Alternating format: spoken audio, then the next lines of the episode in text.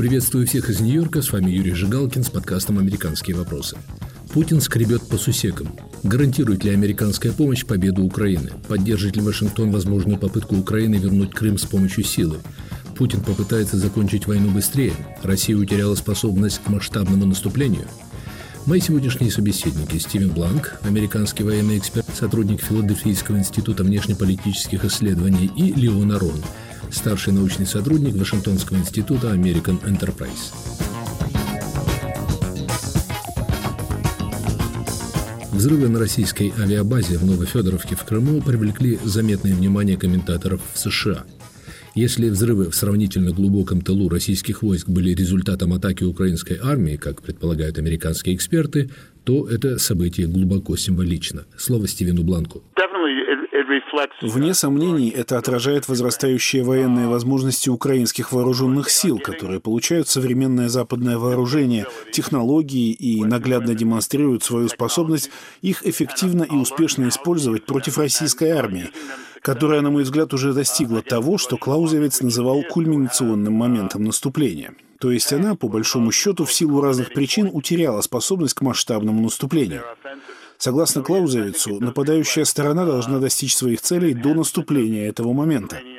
Можно сказать, что Россия своих целей не достигла, и в течение, я бы сказал, последних двух-трех месяцев в Украине идет война на истощение. При этом Путин, оказавшись неспособным достичь перевеса на поле боя, прибегает к отчаянным мерам. Это и энергетический шантаж Запада в надежде ослабить поддержку Украины западными странами, это и набор в армию заключенных, это и создание неких региональных военных формирований. Он скребет по сусекам в то время, как Украина стабильно получает все более качественное западное вооружение. И я уверен, что поставки будут увеличиваться. Причем, учитывая давнюю традицию партизанской борьбы в Украине, России придется не только вести войну на передовой, но и отвечать на партизанскую войну в тылу.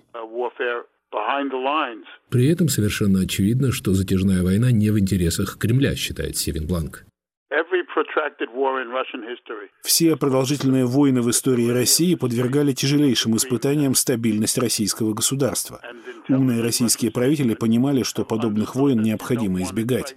Достаточно вспомнить знаменитый тост Сталина в 1945 году, когда он сказал, что другой народ прогнал бы свое правительство за ошибки 41-42 годов. Сейчас ошибки и некомпетентность российского руководства достаточно очевидны, и они будут все более очевидны по прошествии времени. Я думаю, что чем дольше затянется война, тем хуже ситуация будет для Путина. На мой взгляд, западная поддержка Украины будет только усиливаться, прежде всего потому, что Россия потерпела поражение в информационной войне на Западе. Данные о военных преступлениях российской армии в Украине, тактика фактически уничтожения украинских городов внедрили на Западе то, что русские называют имиджем России как врага. Поведение России вынудило Швецию и Финляндию вступить в НАТО. Результат колоссальной ошибки Путина. Мало того, Украине, я думаю, будет предоставлена возможность использовать американское вооружение в полную силу, не ограничивая применение, скажем, реактивных систем «Хаймарс» 60 километрами. Взрывы на российской военно-воздушной базе в Крыму могут быть свидетельством осуществления Украиной стратегии более масштабных военных действий. Я почти не сомневаюсь, что это результаты военной операции украинцев, которые, кстати, пообещали, что будут новые взрывы, несмотря на официальный отказ подтвердить свою причастность к этой акции. Переломной в войне может стать успешная операция по освобождению Херсона, успех которой даст значительное стратегическое преимущество украинской армии и потенциально превратит Крым в один из театров военных действий, говорит Стивен Бланк.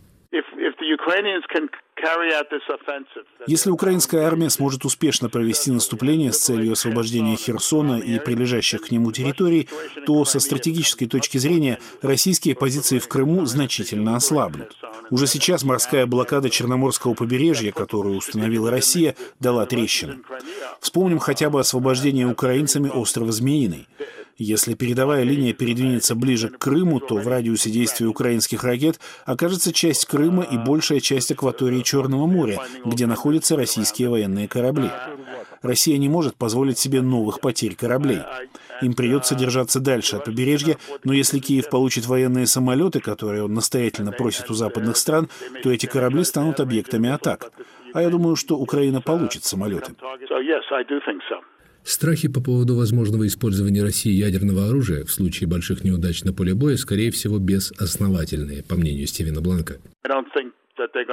Я не думаю, что Россия прибегнет к ядерному оружию, потому что они понимают, что это повлечет ядерный ответ со стороны союзников. И это не единственное соображение. Ядерный удар в Украине не принесет России стратегических выгод хотя бы потому, что радиация будет угрожать ее собственной армии. Советский Союз проводил в 70-х годах прошлого века учения, на которых симулировалось использование тактического ядерного оружия. И тогда стало ясно, что в случае нанесения таких ударов советские войска не смогут продвинуться вперед из-за опасности радиоактивного заражения. Это был Стивен Бланк. Леон Арон кажется очень вероятным, что именно украинская армия нанесла удар по военно-воздушной базе России в Крыму. Если это так, похоже, Киев начал подрывать табу, установленное Вашингтоном состоящее в том, что американское вооружение не должно использоваться за пределами зоны нынешних военных действий, точнее, на территории России. Крым – это, конечно, не Россия, но значительное расширение боевых операций, возможно, с применением американского оружия, налицо. И Белый дом, кажется, молчит. Согласен. Мне кажется, что было бы очень странно, если бы это была не украинская акция. Конечно же, эта акция с точки зрения Вашингтона она э, была промежуточная, действительно, поскольку никто, кроме, по-моему, Никарагуа, Северной Кореи, какие-то два других государства, признали Крым российской территорией, но больше никто его не признавал. И поэтому вот этот вот важный момент о том, чтобы не использовать вооружения, предоставленные э, Соединенными Штатами и, и НАТО, для прямых атак за пределами Украины, Здесь, мне кажется, этот вопрос снимается просто по вот, в силу вот этих дипломатических моментов. С этим вопросом связан другой принципиальный вопрос. Сделала ли администрация Байдена ставку на поражение России в этой войне? Или она озабочена лишь тем, как остановить Путина и вернуться к довоенному статус-кво? Вот, например, бывший член Совета по национальной безопасности Александр Виндман пишет, что руководители Совета по национальной безопасности в Белом доме блокирует предложение передать Украине оружие, которое позволяет ей бить по российской территории, поскольку это якобы исключит возможность будущих договоренностей с Путиным. Есть крылья разные, как и в любой администрации. Если вы помните заявление министра обороны Соединенных Штатов, который сказал, что я перефразирую, так нужно ударить по рукам, да, чтобы у России больше не было а, соблазна заниматься такими вторжениями в соседние страны. Он сказал ослабить Россию, что спровоцировало самые разные домыслы относительно того, что он имел в виду по-моему, во всех государствах. Да, министр обороны более жесткой линии, там есть Госдепартамент, наверное, кто-то посередине есть Совет Безопасности, у которого, в общем-то, и функция пытаться связать разные точки зрения и выдать какую-то политику приемлемую для президента. Но мне кажется, что в общем-то, сейчас, наверное, идет склонение скорее вот к этой линии, к линии министра обороны Соединенных Штатов. Те вещи, о которых мы читаем, о, о зверствах, о варварстве оккупантов, плюс вот сейчас добавился так называемый взрыв в бараке для пленных. Этот ряд зверств в итоге, мне кажется, влияет на общественное мнение. И в отличие от России, общественное мнение имеет очень большое значение демократических странах, включая, конечно, Соединенные Штаты. я думаю, что вот отчасти это вызвано этим, отчасти это вызвано, конечно, честно говоря, наверное, никто не ожидал такого героического сопротивления украинцев. Вот это все вместе сейчас раздвигает вот эти рамки. Я думаю, что, конечно, запрет на употребление дальнобойной артиллерии, особенно вот, вот эти установки, которые предоставляются Соединенными Штатами и которые э, практически до, до 70-80 километров, и которые очень эффективны сейчас, пока, мне кажется, этот запрет не снят. То есть отстрелять ими по, по территории России, мне кажется, вызовет недовольство в Вашингтоне.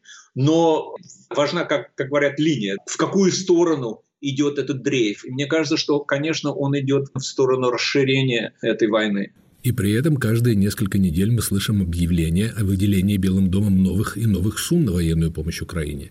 С начала российского вторжения в Украину Киев получил от США различного вооружения на более чем 9 миллиардов долларов. И это в дополнение к гораздо большим пакетам экономической и финансовой помощи. Это, в общем, гигантский, если не беспрецедентный уровень поддержки иностранного государства Соединенными Штатами. Это колоссальные суммы, и вот это один из самых серьезных сейчас моментов. В среднесрочной или в долгосрочной перспективе Россия проигрывает, потому что она абсолютно и экономически, и с точки зрения внутренней политики, и с точки зрения морали или, скажем, духа боевого, да, она не может тягаться не с Украиной, ну, с Украиной с точки зрения э, духа, да, морали, но с точки зрения просто э, экономической и военной помощи Запада. Там величины совершенно не, несопоставимые. Какое вооружение, и качество вооружения, и количество вооружения, и просто количество денег, которые будут идти в Украину. И учитывая, конечно, санкции, все говорят, что вот, смотрите, в Москве эти санкции не чувствуются, но подождите, Подождите, вот когда перестанут летать самолеты из-за отсутствия запчастей, когда остановится транспорт из-за отсутствия запчастей и так далее, и так далее. И вот это все говорит о том, что в среднесрочную перспективу Путин допустить не может. Кремль не может ее допустить. Ставка сейчас только на краткосрочную перспективу. Что это значит? Это значит полное совершенно разрушение инфраструктуры, деморализация населения и, главным образом, естественно, вооруженных сил Украины и вот, вот на этом пепелище объявить победу. Вот, мне кажется, сейчас столкнулись вот эти две точки зрения. С точки зрения Запада важно продолжать э, помогать Украине с тем, чтобы вот дойти до этой, по крайней мере, среднесрочной перспективы. С точки зрения Кремля, среднесрочной, не говоря уже долгосрочной перспективе какой-то долгой войны, это поражение. И э, Путин прекрасно знает, как российская история, так сказать, э, третировала или какое отношение было к проигравшим лидерам российским. Кстати, в последнее время были слышны предупреждения, что в западных арсеналах остается не так много оружия, которое можно было бы передать Украине, особенно западного, современного. Безусловно, эта проблема есть, но давайте прямо называть вещи своими именами, колоссальное богатство а, Соединенных Штатов и их союзников по НАТО, мне кажется, эту проблему решить может. В конце концов, это капиталистический э, строй. Если государства, входящие в НАТО, и главным образом, конечно, Соединенные Штаты, решат, что нужно закупать оружие, то это оружие будет сделано и закуплено. Конечно, химары за две недели не построить. И там существует лаг на определенное количество вооружений. Мне кажется, что э, наступит такой момент, а может быть он уже наступил, нам, нам ведь не скажут, да, когда НАТО принято решение, что нужно заказывать и закупать очень серьезное оружие в очень серьезных количествах. Посмотрим, но мне кажется, что это будет э, логично. Мы вернемся к разговору с Леоном Ароном. Оставайтесь с нами. Привет, я журналист «Радио Свобода» Александр Гостев, который побывал почти в 70 странах. Там везде и всегда происходят интереснейшие события, влияющие и на нас с вами. Как именно? Об этом подкаст «Атлас мира». Я делаю его вместе с моим коллегой Ярославом Шимовым, знатоком Европы. Слушайте и подписывайтесь в агрегаторах подкастов в Apple, Google, Spotify и в других приложениях.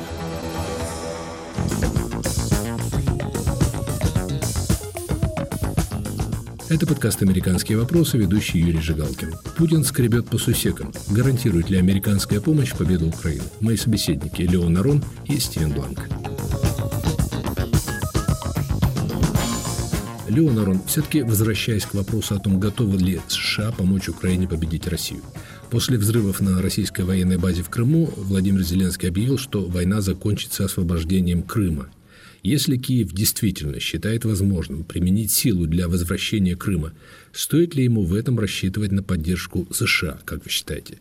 Ведь это будет означать серьезную эскалацию войны. Если говорить о том, как все это начиналось, ну, скажем, февраль-март, то действительно тогда казалось, что да, давайте быстро остановим, перемирие и так далее.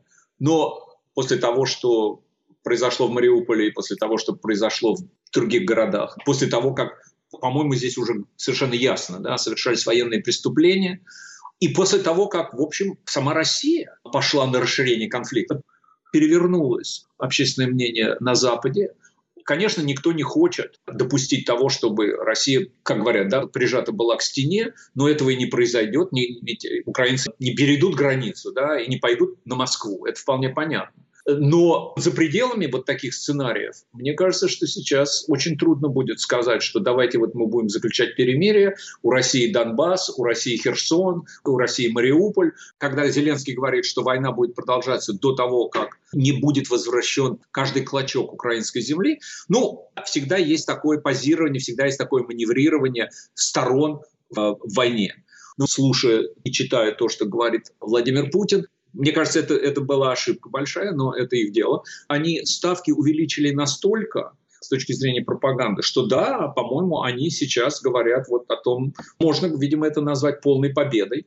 У России Донбасс, у России Херсон, у России Мариуполь, может быть и Одесса. Это проигрышная, мне кажется, перспектива, потому что ни Запад, ни Украина на такое не пойдут. То есть, с вашей точки зрения, Путин не оставляет Зеленскому выбора, кроме как войны до победного конца, включая возвращение Крыма и тем самым приближая поражение России. А каковы, по-вашему, шансы на то, что Путин переживет политически это поражение? Вы знаете, я всегда вспоминаю, как в начале Первой мировой войны люди становились на колени и, и целовали полу шинели а, Николая II. Мы знаем, что произошло через 4 года. Все это известно Путину, он у нас занимается историей в свободное время, и я думаю, что для него поражение абсолютно неприемлемо. А ведь через два года выборы. Можно сказать, что сейчас в России военная диктатура, по крайней мере, наступает, если еще не наступила. И, в общем, опасаться нечего, но это риск, потому что вот э, лидер с поражением или с какой-то вяло текущей войной без победы, идет на выборы. Поэтому я опять возвращаюсь к тому, о чем я говорил. В краткосрочной перспективе, что я имею в виду? Ну, скажем, следующие 6 месяцев, ну, может быть, 8. Так деморализовать, так разрушить, так разбомбить, полностью растоптать Украину, чтобы можно было провозгласить победу. Вот мне кажется, у него только вот этот выход есть. Единственная надежда и единственная возможность с точки зрения внутренней политики пойти вот на, на эти выборы. Это будут очень напряженные, мне кажется, 6-8, ну, может быть, год от силы. Но вот в течение следующих, скажем, 12 месяцев там будет уже ответ известен. Хорошо, предположим поражение России, падение Путина. Что дальше? Некоторые аналитики, например, как Сергей Гуреев, считают, что за поражением в войне в Россию придут реформы. Немало комментаторов, впрочем, опасаются, что за Путиным в Кремль придет еще более яростный антизападник. Всегда так говорят, и никогда этого не происходит. Даже при царях, во всяком случае, начинали все цари, ну, за исключением, скажем, Александра Третьего, но тут уж ничего не поделаешь, когда отца убивают, всегда начинали более либерально, чем предыдущие. И в советское время тоже так же. Ну, по крайней мере, всегда начинали гораздо более либерально. Да нет, ерунда это. Мне кажется, что ориентироваться нужно не столько на совершенно особую Вторую мировую, сколько на Первую мировую. Потому что, в общем-то, Вторая мировая – это была, конечно же, война идеологии, это была война глубинных каких-то политических систем, три колоссальных идеологии – демократическая, фашистская, советская, марксистская. А мне кажется, здесь гораздо более близкая параллель это Первая мировая война. Не понравилось, полез на соседа, захватить территории. Мне кажется, что тут нужно говорить, конечно, о крушении империи вспомнить о том, что произошло э, с Австро-Венгерской империей, э, что произошло с Атаманской империей. Развалилась, и пришел Ататюрк. Будем следовать Европе, будем следовать Западу. Мне кажется, что вот скорее всего возможен этот вариант. Я не верю, что будет какой-то распад России, то, что произошло с Советским Союзом. Нет. Но, безусловно, внутренняя империя существует. Татарстан, Дагестан, этнические национальные регионы, конечно же, будут пытаться уходить. Дальше, конечно, начнется какой-то сбор, но самый главный вопрос здесь, э, мне кажется, вот этот вот сбор под каким знаменем? Сбор под знаменем националистическим Ивана Ильина или это будет сбор под знаменем возвращения на так называемую европейскую дорогу, федерализм, если не по американскому, то, по крайней мере, германскому образцу. Но все возможно. Была вот такая маленькая война, у Сталина, совершенно бездарная. Война с Финляндией. Сталин, в общем, остановился. Он остановился вовремя, провозгласили победу. Но здесь это уже слишком глубоко зашло. Может быть, Путин российскую историю перевернет в этом смысле. Начиная поражение в Крыму Николая I, потом Японская война, потом Первая мировая, потом поражение Хрущева на Кубе и его смещение. Ну и, конечно, Афганистан. Все-таки в России военных поражений не прощают. На Западе немало пишут о разрушительном действии санкций, но на фасаде режима Владимира Путина трещин в общем не видно. Вам заметны некие признаки слабости Путина и системы в результате этой войны? Нет. Вы знаете, вот поражение приведет к очень серьезному ослаблению, может даже падению режима. Но до поражения, вот пока можно, извините, как говорят, да, продавать имидж особой военной операции, которая идет по плану, нет, нет. Я думаю, что вот эта военная диктатура, она очень серьезно сидит. Я считаю, что пока режим очень сильный, авторитет Путина продолжает существовать очень сильный, популярность его велика, можно говорить о том, насколько вот действительно вот эти вот 90-80%, конечно, люди начинают бояться говорить правду, но суть в том, что режим пока очень силен. И Володю Карамурзу засадят, наверное, как Навального, по крайней мере, на, на десяток лет. Яшина. Зачистка идет по плану. И я думаю, что вот эта тройка, пропаганда, террор и, и популярность президента, они работают очень эффективно на режим. Я думаю, до того момента, пока не станет явно внутри страны, что идет война к поражению, или, по крайней мере, он ее не выигрывает, до того момента вот эта укрепляющаяся военная диктатура, безусловно, будет существовать. И вопрос вот здесь опять, я возвращаюсь к Сталину и финской войне, ну, может быть, на каком-то этапе Путин решит, что достаточно, дальше тянуть уже нельзя.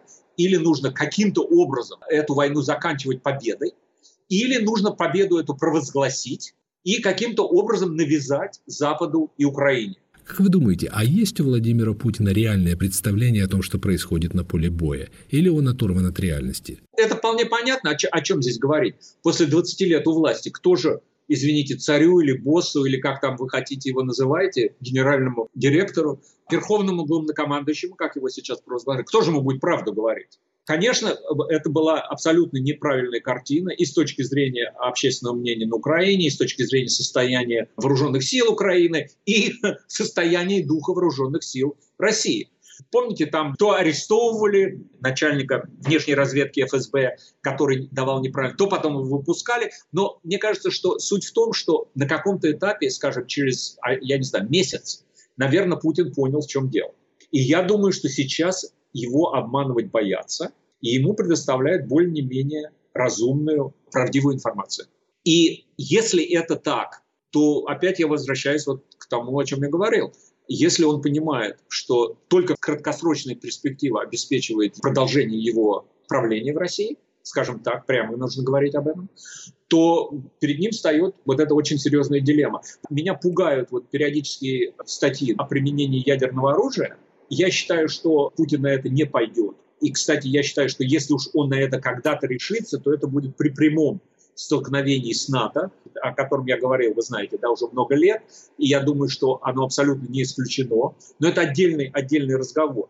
Но вы знаете, честно говоря, если действительно возникнет ситуация, когда нужно, а побеждать как это говорят, обычными средствами нельзя, то, конечно, ставит, по крайней мере, будет вставать вопрос об угрозе применения ядерного оружия. То есть она всегда висела, вы знаете, он же и до, и после, и, кстати, во время, помните, обращение к нации 24 февраля, он сказал, что если кто-то будет вмешиваться, то последствия будут ужасающими. Понятно, что такое ужасающие последствия. Это специальное было вот это прилагательное там у него в речи, чтобы все поняли. Ну и потом вот эта вот беседа его с с начальником генштаба, где он вот прямо перед камерой сказал, что надо ставить опять особый, это назывался особый режим военного дежурства, наши ядерные силы. Мне кажется, что вот этот призрак жуткий, он начинает какой-то плотью обрастать. Но на это уже был дан достаточно ясный ответ из Вашингтона. Подобные действия России не останутся безответными.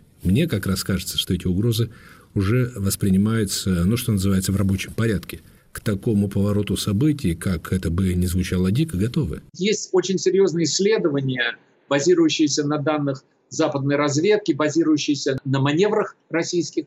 Есть огромное количество у России, несравнимо больше, чем у, у Запада, у Соединенных Штатов, так называемого ядерного оружия низкой мощности. Вот так я неуклюже переведу. Огромное количество. И говорят сейчас о том, что вот такая маленькая бомбочка где-то там говорят о том, что взрыв, допустим, может произойти в безлюдной местности, чтобы и людей не убивать, и чтобы там инфраструктуру не разрушать. Это фантазии, но они базируются на каких-то реальных знаниях о том, что происходит в России. Самое главное, Путин, весь его а, бэкграунд, все его прошлое, и то, что вот э, я читаю интервью его ближайшего друга, соратника, да, Патрушева, вот этот гнилой Запад, он отвечать ядерным оружием на ядерное оружие, особенно если это локальное применение ядерного оружия низкой мощности, он не будет на это а отвечать, опасаясь вот именно вот этой Третьей мировой войны. Стивен Бланк напоминает, что в советскую эпоху это уже проходили, и тогда советские стратеги пришли к выводу, что тактическое ядерное оружие, грубо говоря, непрактично, поскольку радиация на поле боя не щадит ни своих, ни чужих. Вам не нужна зараженная территория. Путин очень сильно э, провел ревизию вот этого взгляда. Взгляд советский был, да, действительно такой, что нельзя применять никакое ни низкое, ни высокое, никакое нельзя применять ядерное оружие, потому что мы сползем к Армагеддону, мы сползем к Третьей мировой войне, и мы уничтожим планету.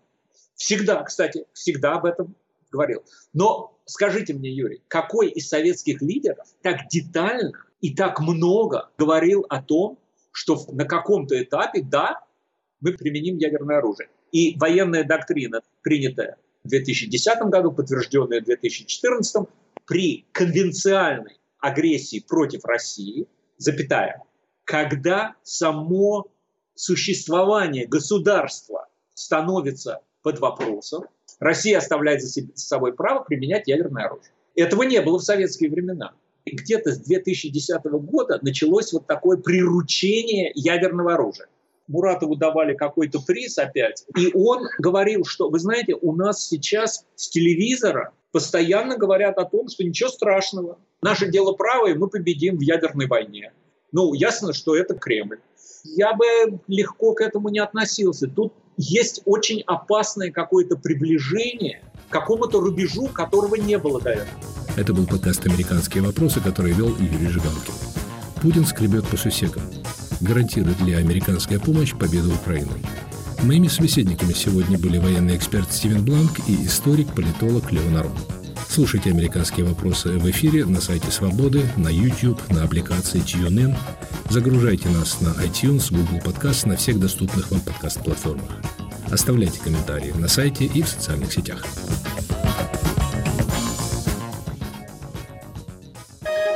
Студия подкастов «Радио Свобода».